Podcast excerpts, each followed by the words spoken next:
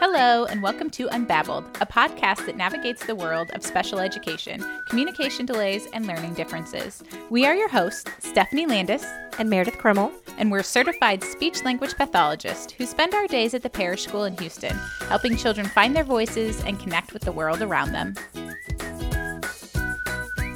Following our discussion with Dr. Rob Crow, I sat down with Amy Richard, Director of Elementary at the Parish School, and Ann Powers, Director of Early Childhood, to discuss ways to encourage and continue learning with your child at home in the event of a school closure. Amy and Ann are both speech language pathologists, and together they have 31 years of experience in education and speech and language intervention.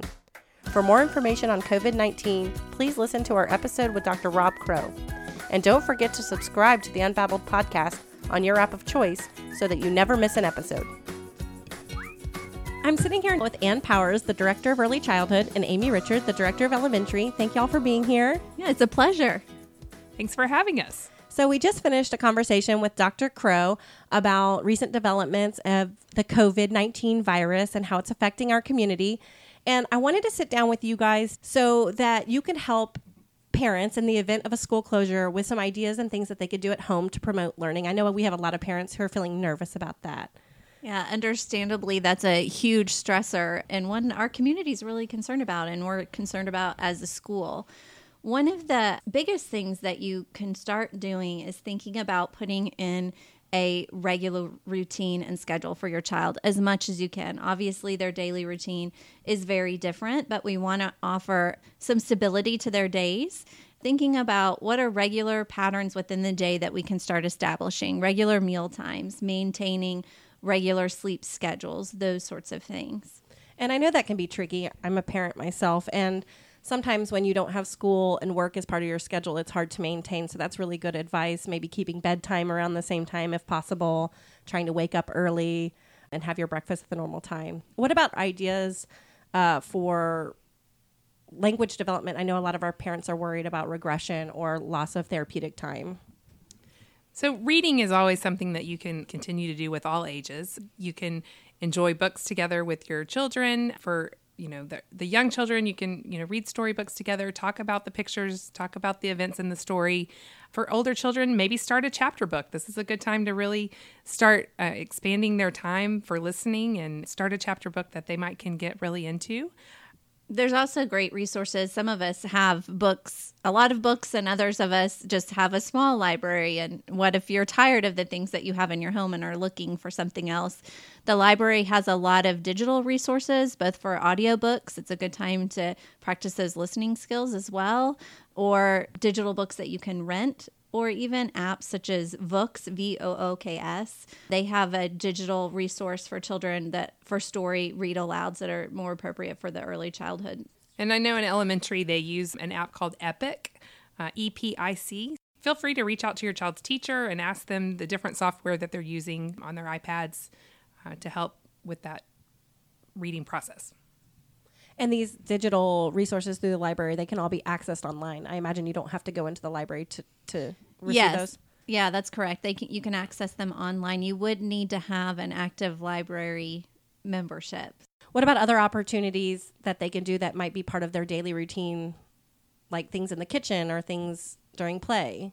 Just daily routines offer great opportunities for learning. So, building in daily chores, that's something that can help structure your days, taking the dirty laundry places and those types of things, keeping our bodies active, helping fold laundry, helping set the table, counting how many cups do I need, how many forks do I need, cooking, all the math and process oriented work that's involved with cooking, all of those things offer great opportunities to not only supplement language skills and build vocabulary, but also bring in reading skills and math and fine motor work. So, making your bed in the morning, picking up your toys, all those things are really working in a very functional way on the things that kids are working on, and it can build structure into your time and improve your executive functioning for organizing. So, going back to cooking, if you're doing a cooking lesson, have the students make the list of the ingredients that they have and the ones that they might need.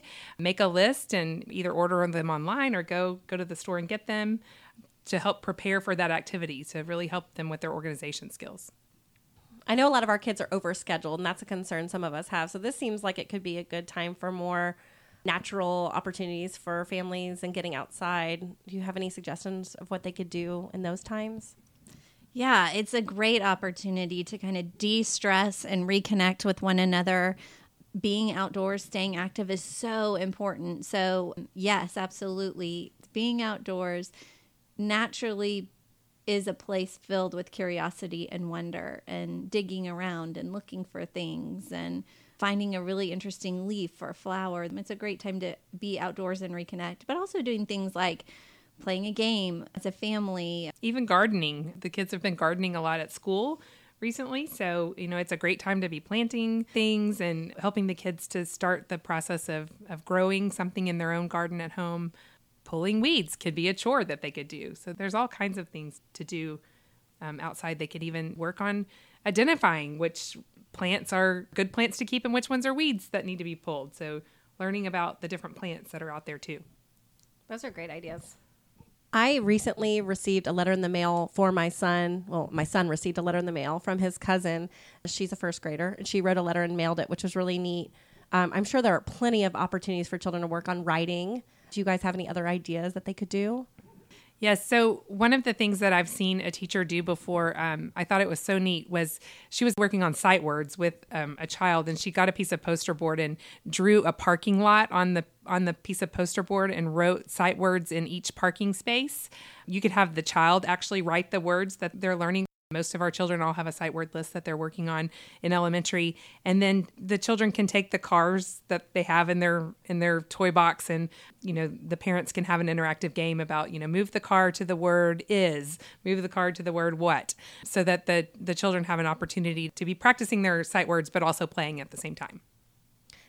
Yeah, and similar to letter writing, some of our little kids aren't yet writing sentences, but that doesn't mean they can't still write letters. They might look more like pictures. So, building on opportunities for drawing and painting and other craft activities, and then sharing them with the people that are important to them and helping them understand oh, this is a message that we're sending can help build those pre literacy skills and then asking children about the things that they are drawing.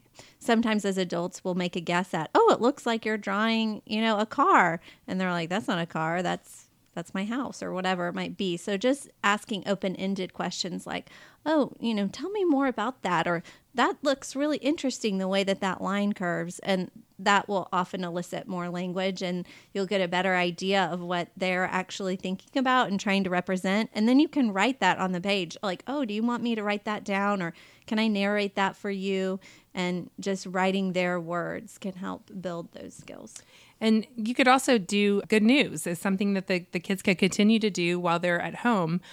I know that the teachers all want to be really interactive with children if we have a um, extended period of time where we close, and they could do good news and email it to their teachers on a daily basis. So that would be something to continue to do. Keeping a journal is also good, whether it's a, a picture journal full of drawings or whether it's a written journal. Anyone would be totally fine and help to document the experiences that they're having during this extended break time.